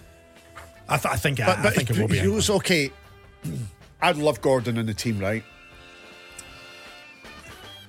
Who's he taken? Who, which place is he taking in that England squad? I Who's, mean, he, who's he getting ahead of? it's tough But I think he's got more of a chance of getting in the England squad than Barnes. So therefore, I think we're going to end up with Barnes. So, do you think that Gordon sees his future with England? Hundred percent. Same with Liverpool. Because I know that England have a lot of good right backs at the moment. They're a wee bit older as well. Walker's a wee bit older, Trippier's a wee bit older. Yeah. Um, Trent doesn't seem to play it right back for England. No, he plays doesn't. more more Does in Reece, Reece. James the right back? Reece James. But he's is- injured all the time. He's, he's injured all the time. So I think Liv- and, and Liverpool can play on the left. I know Shaw Yeah. is back in the Man United team and he'll be back in the England team as well. You've got Chilwell, boys Yeah. like that. Um, but Do you I- think Barnes is the only realistic one we could maybe poach? Yeah, uh, and they're all three are very good players. Yes. very good players. Uh, so right, this week's let's take a look at the Rangers number ten situation. So for start sub sell, we have Sam Lammers, we have Todd Cantwell, Uh-huh. and we have Tom Lawrence. Start sub sell. Well, now I think it's easy. okay. Right, I so think I think everybody's selling Lammers. yes, I think everybody on the planet is selling Lammers. I cannot believe that Rangers paid three and a half million pounds. Where did he come from? Was it PSV? No, it wasn't was, PSV. Was it not Sampdoria? Was that not Lammers? Atlanta. Atlanta. Was it Atlanta? Was it Atalanta. Sorry. Atalanta? Was it Atalanta he came from? Was Go he not? Was he not on loan? Go and do me a favour. Go He and was on it. loan. He was on loan at Sampdoria. He was on loan at Sampdoria. Right, go and but check his stats for me because I'm curious to know what stats his stats are Can I just say right now, we had to make our predictions for Player of the Year, and in one performance that I saw Sam Lammers in against Newcastle in a pre-season friendly, I went, Sam Lammers is a player, and I put him down as Player of the Year this year. That's very funny. Oh, That's dear. very funny. So he played with young PSV and he got 30 goals in 63 games, which is quite good. Then across four years at PSV, four goals in 20 games. Went to Heerenveen on loan, scored 16 goals in 31 games. Okay. It's not bad. And that obviously earned him his move to Atalanta, who paid 9 million euros for him. And he got two goals in 17. Since then, he's been on loan at Eintracht Frankfurt, Empoli, and Sampdoria. And he's scored three goals combined for those teams. See that that's see if I'm see if I'm the, the Rangers director of football and the hierarchy there. Look what Stevens just found out by doing a wee Google search. That would worry me greatly. He was on loan at three different clubs and he scored three goals. And how many games did he play in those three? Th- He played, fi- he played 15 for. Uh, did they play in the final against Rangers? 21 22. Did he play in that game? oh, Go and double check that, John. Um, he played for Eintracht Frankfurt, 15 games, one goal. Empoli, 14 games, one goal. Sam, Sampdoria, 19 games, one goal. right. Okay. That that that would that that alarm bells would be going he was, mental. He was an unused substitute in the Europa League Right. final. See that? All tho- those stats you've just read out there. If I'm if if Michael Beale comes to me and I'm the director of football and uh, I, I want Lammers, okay, let me just go and type. He's been on loan at three different clubs and he's averaging what 15 games in a season and he scored three goals. I'm no signing him for three and a half million pounds. In 2018 19, in the Dutch top flight, he got 16 goals in 31 games. For Heerenveen, but that was then. But then after that, what worries me is, Since the- then, he scored. three. He, sco- he scored five, before he signed with Rangers. He scored five goals in three years. Yeah, see that the three and a half million. I mean, whoever he who who Right. so, so who So- sold him? Was it Atalanta? Atalanta. They'll be going that. Well, no, they, they, they bought him for nine million euros. yeah, no, but still, for three and a half. but so- still get three and a half million for Anyway. him. Jeez, oh, So I think we're all agreed. Sam Lammers is out the door. Sell. oh, 100%. I'm, right. I'm, I'm, I'm, so, the, so the real question is I'm getting Uber for him. uh, star sub. Todd Cantwell, Tom Lawrence. See, I like Tom Lawrence. I liked him when he was at Derby. I thought he was very, very good at Derby. I like. Lawrence as well. And then when he first arrived at Rangers, he started really well. Then, unfortunately for him, he picked up a really bad injury, and I think Rangers really missed him last year. He, I think he, he can make a difference, and he's very good in that number 10 role. But I'm also a fan of Cantwell, and I know that's quite controversial, but I do like Cantwell. And there was a reason why some of the big clubs in England were sniffing about him when he played with Norwich because he is a decent footballer. But I think there's an attitude problem there. And if he can get that sorted, if Clement can get it into his head that he can be the player that he would ultimately want to be, and if Clement can nurse that out of him, he starts for, for me ahead of Lawrence. Okay. And Lawrence would be on the bench. But it stands right now, for me, I'm starting Lawrence and I'm subbing Cantwell just based on how the season has begun. I'm a big fan of Lawrence and I know what he can offer, but I can also also see what Cantwell can offer. But I'm starting Lawrence and I'm subbing Cantwell. It's the 4th of December. It's just after half past 12 as we record this. And for I think the second time this season, I fully agree with you, Ian. Fully agree It's with unbelievable, that, isn't it? Fully agree with it. What's the point of even being here if we're just Exactly. going to agree with everything? I know exactly. At Big Football Scot, I'm sure there'll be plenty who disagree Oh, with yes. that. Uh, you can get us on Twitter, Facebook, and Insta. You can leave your comments on the YouTube channel as well. I bet you any money the Celtic fans that get involved will be starting Lammers. yeah, exactly, exactly. Yeah, uh, just search for Clyde One Super Scoreboard on YouTube. You can leave uh, your comments on the video section. You'll see us pop up there as well. And remember, Clyde One Super Scoreboard is on every single midweek night from six pm, six till eight o'clock, taking your calls all over Glasgow and the West. 0141951 1025, and then every Saturday the boys are back, and we are on the rest of Scotland, the Big Scottish Football Podcast on Forth One, West FM, Tay FM, MFR, Northsound One, with former Hibs and Aberdeen player Steve Cowan. Now it's time to call our favourite guy. Jose, Jose, Jose, Jose, Jose. So it was last week. He was on holiday, so we we gave him the week off. Yes, we did. So we didn't even phone him last week. So He was celebrating his 49th birthday. Yeah, we're, we're we are a wee bit later, so I'm, I'm slightly concerned. So if we could uh, if we could phone him right now, John, there we go. Hopefully he answers because sometimes when it's a wee bit later, he doesn't answer. Remember last time he was on, he, he described himself as a lion in the bedroom. Everyone loved that. Maybe he's been a lion again. The line rampant. Just why he's not answering the phone. He's. "Arr." Mm, I don't think we're getting him. If Jose Katongo crawled into your bedroom pretending to be a lion, would you You're- run away? You're not turning that down. right. Okay. Yeah, he's, he's not there. He's not. Hi, oh, this Jose. We'll leave a message. You leave a message. Right now, leaving me a message. Thank you. Can't take your call right now. Just sex. Just leave your message after the tone. When you're done, press hash or just hang up. Hi, Jose. It's uh, Ewen and Steven here from the Big Scottish Football Podcast. Just checking in on you, my friend. Uh, Hope you had a lovely holiday. Yes, and uh, the reason you're not answering the phone is it because you're a lion today, my friend? Because you're being a lion rampant. Yes. Uh, we'll try and call you next week. Have a lovely week, my friend. Love you. Bye bye, Jose. There he goes. He He's a lovely guy. He's a lovely. One day we need to get him in here. Yeah. Be good Should we do it as like a, a Christmas bonus for for our, for for our punters? Yeah, possibly. Yeah, You know what I mean, what's what's this show before Christmas? What date are we in? We are in. It'll be the Monday before Christmas. Should we get him in as a wee? It'll be the 18th. We dress him up as a Christmas elf. dressing him up. We're not dressing him up. He's not something to be dressed up. But, but, he's a, he's a but human there's some being. there's some Christmas outfits out there. No, we're not. Right. Let's move on to Scottish football's hardest questions. So, Oh, this is good. last week we set this up. It's our version of that really hard TV quiz show, Connect. Um, but we give you Scottish football's hardest question instead. So, I ask you this question What is the connection between Rangers and JFK, John F. Kennedy?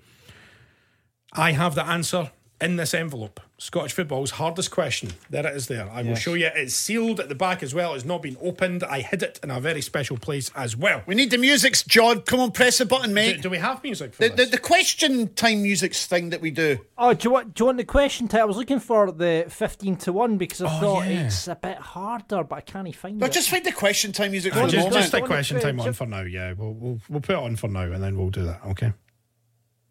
There we go. Um, so, what's the connection between Rangers and JFK? And no, it's not that they both died. Thanks to everyone who sent that in. Yeah. Very predictable.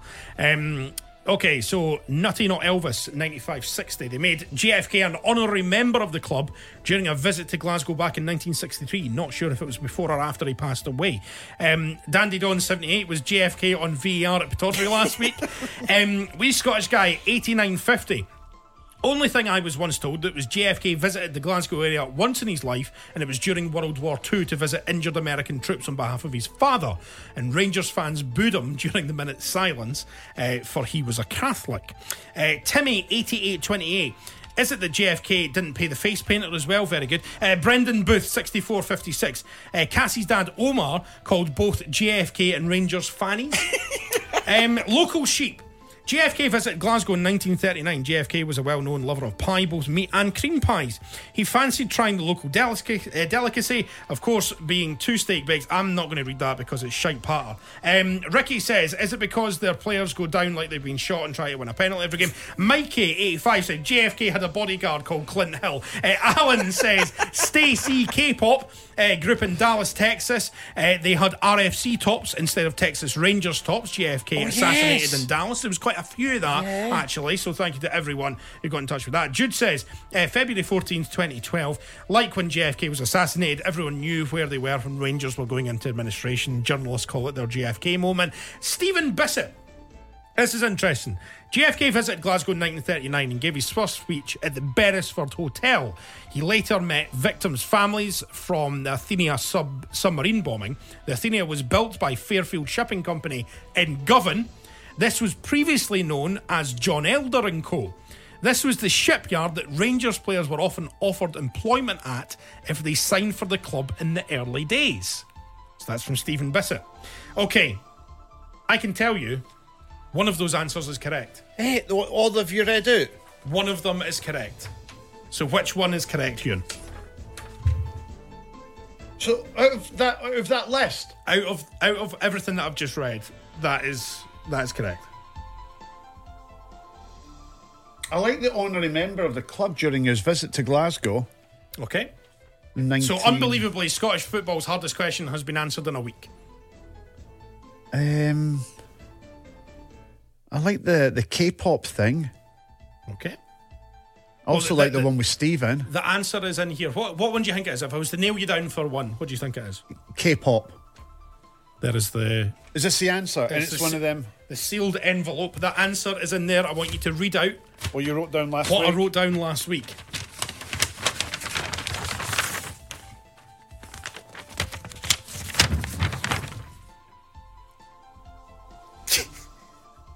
No, you're joking. Is that? Oh my! What? Eh? Read it out. Read it out. Rangers. Clint Hill made 32 appearances for Rangers in season 16-17. Did he not also score an equaliser against I Celtic? think he did. Yeah. JFK. Clint Hill was a Secret Service agent who climbed onto the back of the car when JFK was shot. Is the correct answer. So well done to Mikey85. Mikey 85! Well done to Mikey85. That Clint is Hill phenomenal. is the link between Rangers and JFK. There it is Right. there. I signed it and everything. I- listen, do you know what? I am obsessed by the JFK story and the assassination. I don't know how many times I've watched JFK starring what's his name, who played the, the lawyer in the movie done Oh, by yeah, Oliver yeah, Stone. I've watched documentary after documentary. I've actually heard them talking about the guy who jumped on the car. You'll car. have seen this guy interviewed. I know. He's the only surviving person from that day oh my word! who's who's still And alive. his name was Clint Hill. How And did I know? His name is Clint Hill. He's 91 years old, and he's actually released a book, and that's how I that's how I saw it. Because I was watching an interview and they were like, "Oh, this guy Clint Hill," and I was like, "Ah, "Clint Hill," and then that's how we got Scottish football's hardest question. So, Well done, Mikey. Well 85. done, Mikey. Eighty-five. Well you done, are mate. correct. Well done. Um, so it is time for Scottish football's harder, hardest question. I have a new one this week. The answer I have already written on here. I'm going to place it in here. And the answer, uh, sorry, the, the question this week, Scottish football's harder, hardest question, is this. What is the link between Columbo and Charlie Adam? what is the link between Columbo and Charlie Adam? They both like a trench coat. Right.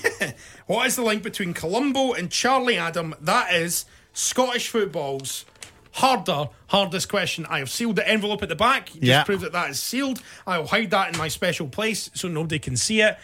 What is the link between Columbo and Charlie Adam? So Peter Falk played Columbo famously. He liked a trench coat. He liked a cigar. Is it something to do with a trench coat? Is it something to do with a cigar? Okay, what is the link between Columbo and Charlie Adam? Get your answers in on at Big Football Scot, and you can leave your answers on YouTube as well. At Big Football Scot, and YouTube. You can get your answers there. We will see how long Scottish football's harder, hardest question goes on for. Who knows? This this might be my favourite feature of the show now. Okay, what's the link between Columbo and Charlie Adam? It is time for the shootout quiz, everyone. Let's do it.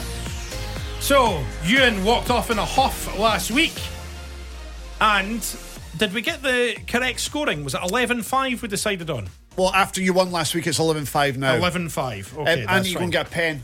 Right, there's a pen. I can give you a pen here. Have you got one? I've got a pen here. All right. Uh, producer John is our host. Hello, producer John. Hello. Okay, how you doing? I'm good, thanks. Are, we, are we back to questions just about Scottish football? Yeah, not- I, Chris has kind of went a wee no, bit but, off but, kilter but I've, last week. I've said to you before, can we do some like Champions League? Can we do like. Would you- I mean, You say about this all the time. What's the name of the podcast, let- Ewen? let's have a What is the name of the podcast? It's the Big Football Podcast, obviously. yeah, yeah. Look behind you, and what does that say on the screen behind you? The? Big Scottish Football Podcast. So, would you like questions about European football and the big everything. A mixture of everything would be nice. Just Would, to would mix you like up a wee other bit. sports, perchance? Would you like them in there as well? Will we just No. forget about the Scottish, forget about football? We'll just do questions about anything. Just then, we? football. Just football. The You don't world's a small place. We love the Champions League. We love European football, World Cups, qualifiers, you name it. Steven, would you like questions A out with mixture. the Scottish football as Yeah, well? I mean, I mean, either, but- e- either way, I mean, I'm going to win. So Right, really matter, okay, so. well, for next week, you and just Good. for you, I will make Mix it it a up. variety of football across the world. Okay, Brilliant. Right, you don't know what you're asking for. We'll wait and find out what happens next week. Good. Okay, here we go. Right, five, que- okay. five questions, alternate questions, and of course we've got the top bin question that is worth two points as well. You could have used it last week, but he was already halfway home. So, Um, flick your coin. oh yes. Flick your coin. Sorry, it's, it's me to call this week, isn't it? Yeah, it is. Heads. No, you hit it there. Yeah, I know, but it's landed on heads.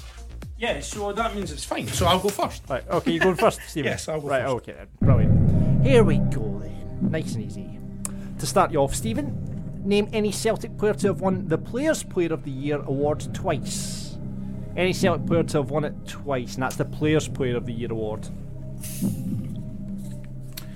Uh, What are you doing, Ewen? I'm shaking orange juice because I'm I'm just getting myself ready for this because I need to win today. You don't get this on any game show. Someone shaking their orange juice. has it got bits in it? Aye, I love juicy bits. Oh, really? You're a smooth kind of guy. eh? Um, I'm between two or three players here. I'm between Kyogo, McGregor, and Forrest. so I'm going to go on a say. I don't know. I'll go James Forrest. James Forrest. Yeah. You could have had Scott Brown or Henrik Larsson. Is that the only two? Yeah. See, I thought you meant current Shut. Celtic players. Oh, shut. Did he say that? But did he say the current? He never said current. He just said Celtic players. Right, come on. I'm not, I'm, the I'm not going to question. moan. I'm not a moaner All right, like you. okay. I'm not a moaner. Okay. No, you've stitched me. Right, Ewen. Deep breath. Go on. Who was the last Rangers manager to beat Celtic at Parkhead?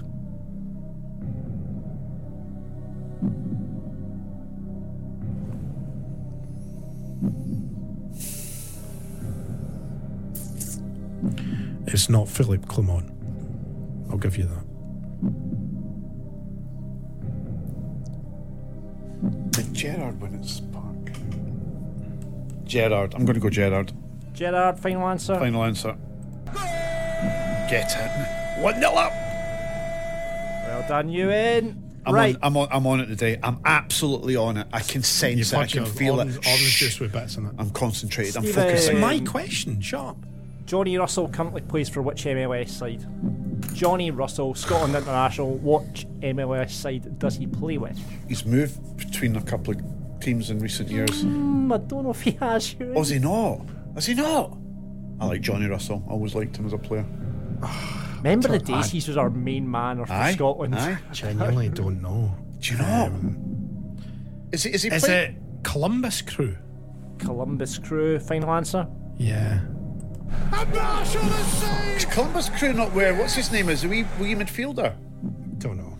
Oh, What's the the Hearts answer? point. The Hearts point. It's uh, Kansas City. Sporting Kansas City. I wouldn't have got that. No, not okay.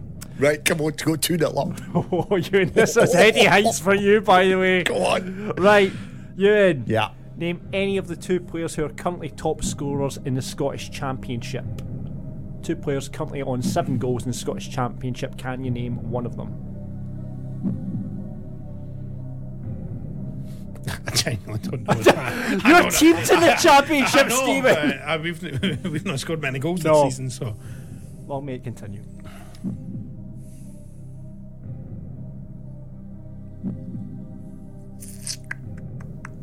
Ewen's lower league knowledge coming into play here, of course.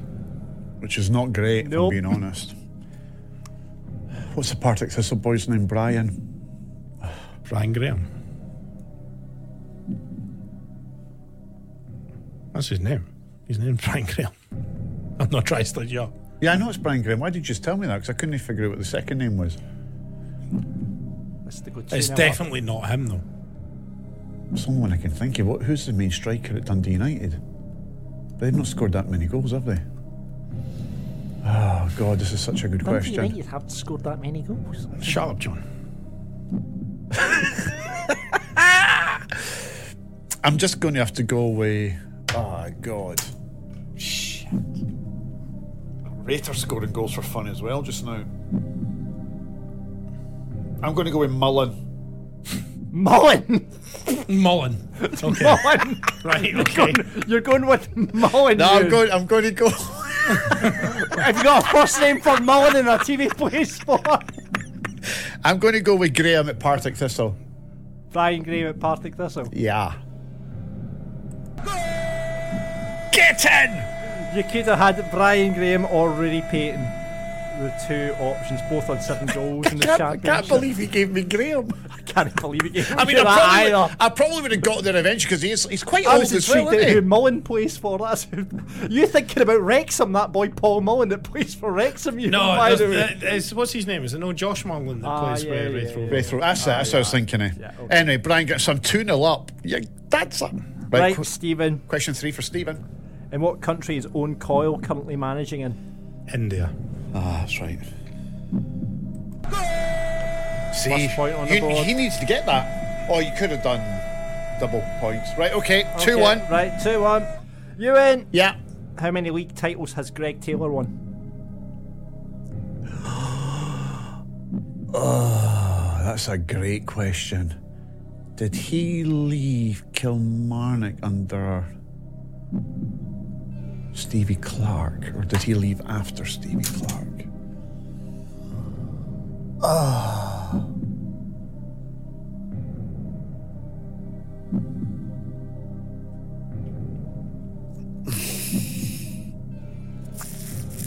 Five, final answer. Five. Final answer. It was three. Three, yeah. Oh no. Because Stevie Stevie Clarke became Scotland manager in 2019, I think. Was it 19? I thought I thought 18. I think it was 2019. Was it? I think it was 2019. Did he leave after Stevie Clarke then? And then I think he was at Kilmarnock for a wee bit. yeah. See, I've Yeah. got- I, I, thought because 18. I seem to remember Taylor playing against Belgium, and we got beat in Belgium, and I was like, we're playing Kilmarnock's left back against Belgium, um, and that was when Belgium were At their best. so. Shit. And then, I, and then obviously he wouldn't have won the title. No. No. 'Cause- So anyway, it doesn't matter. Yeah, two, anyway. two, one. Question four. That's, Okay. for, that's to equalise. Yeah. Here you go, Steven. Which current Rangers player has the most international caps? Which current Rangers player has the most international caps? Steven Davis. That's a brilliant shout. That is.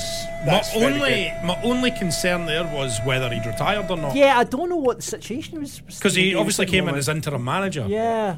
Is he still? He's, 'cause I think he's still in the squad. He's still got- registered as a he's player, Still though. registered Yeah. as a player. He's still aye. registered as a player. Equaliser for me. The pressure is on you and Ah, Cameron. this It is his the- I fourth think he'll question. sc- He'll scoosh this one, I think. Oh, damn it. It's the way they draw. It's the way the yeah, cookie crumbles. exactly. Who is the longest serving manager in the Scottish Premiership? Ewen. Oh, he hasn't got. He's still going to scoosh this. Look at his face. The longest serving manager in the Scottish Premiership. yeah. No clues, John. It's not Rodgers. It's not Naismith. Not Montgomery. Is it McInnes? Might be McInnes. It's not Tony Dock. Oh.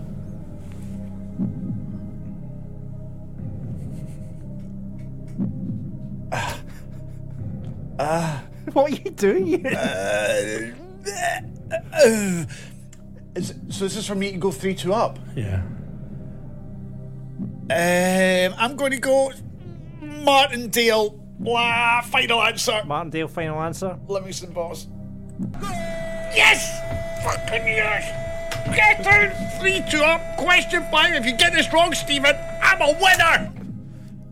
Or he could go for the top bin. I'll just go for the normal question. Are you sure? Yep. Okay, Steven. Please get it wrong. In what year Oh, did Aberdeen oh, last win the League Cup? oh! 2014. Oh wow! Straight off the bat, that is quite impressive. They beat Inverness in the final on penalties. did. I was there in the Inverness end with Gary Spence. There you go. Three three. Here we go. Question five to at- win it. It was at Celtic Park because the Commonwealth I I don't care. I really don't care what you were doing in 2014 and who you were with. It's irrelevant right now because I have a question to win I mean, this that- week's shootout. that- Shut your face. This is going to be some ludic- ludicrous doesn't matter. question like what's, shh, what's. Ewen's middle name or something like that. Right, you ready, Ewen? Go on, mate, to win it. Name any host country of the 2030 World Cup. What? Name any host country of the 2030 World Cup.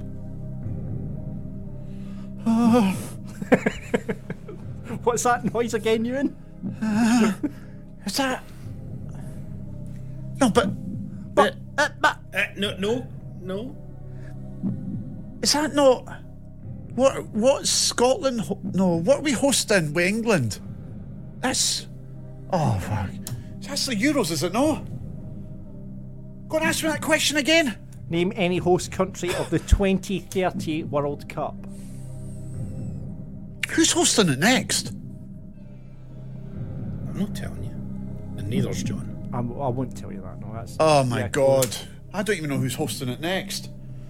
and is it being shared in 2030? Yes. But Can it be in Europe? When, what was when, what was the last World Cup? Qatar. Qatar. Is it being shared amongst Oceania?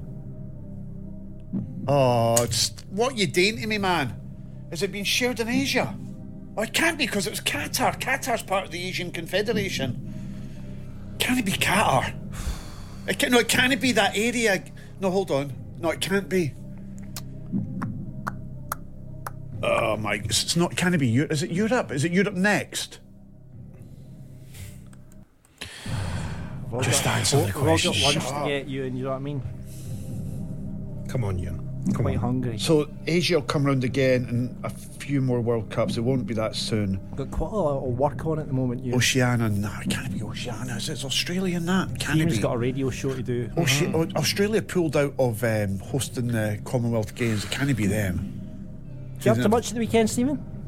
Just dreading this moment. I'm going to. S- Is it South America? When did when did Brazil last host the World Cup? And they got pumped by Germany. Was that 218? Oh, no, it was Russia in 218. See, oh, when, no! see these game shows when they ask you to 214 was Brazil, 218 was Russia, 22 was Qatar. Yes. Right, I'm going to say USA. USA, final answer. Yes. You sure? Yeah. Yes. Oh no! Steven, They're hosting the next one Yeah. alongside Mexico and Canada. 2030, there's some ludicrous thing where it's Argentina, Uruguay. now they are commemorative hosts. They're not the actual hosts. So the three countries, Argentina, Paraguay, and Uruguay, are have got games, but the actual hosts, you could have had a choice of Spain, Portugal, or Morocco. Ewen. Spain, Portugal, Morocco. Tie break. It goes to the tiebreak. yes. Hey, I'm so bad at these! Ewen, you've I've- got a I've- very good record according to the stats. Yes, I've won all the tie breaks that we've had. Right, okay, both of you. Write your answers down for this, right? Yeah, go on. How many times have Hearts, Hibs, and Aberdeen combined lost the Scottish Cup final? Lost! Lost the Scottish Cup final. Hearts, Hibs, and Aberdeen combined between the three teams. How many? In the history! In the history, they've lost. How many times have they lost the Scottish Cup final? Hearts, Hibs, and Aberdeen. And you've definitely got the answer I've to got this. the answer in front of me. Both of you have to write it down.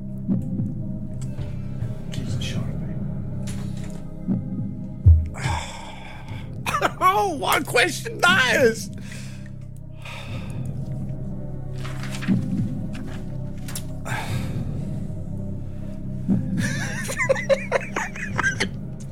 Mean, it's. I mean, it's going to be pot luck, isn't it? Combined, all three clubs combined. That's how these questions work. I've written my answer down. Write your answer Right. down, Ewen. Are you happy? Yeah. Okay, both of you unveil your answer. Wait, wait, wait! I've please. not written down anything All right. yet. Hurry up. Write down your answer. Combined, Uh-huh. losing Scottish Cup That means finals. added up. Yeah, I know what that means, Steve. Are you- So I'm going to write it down right now.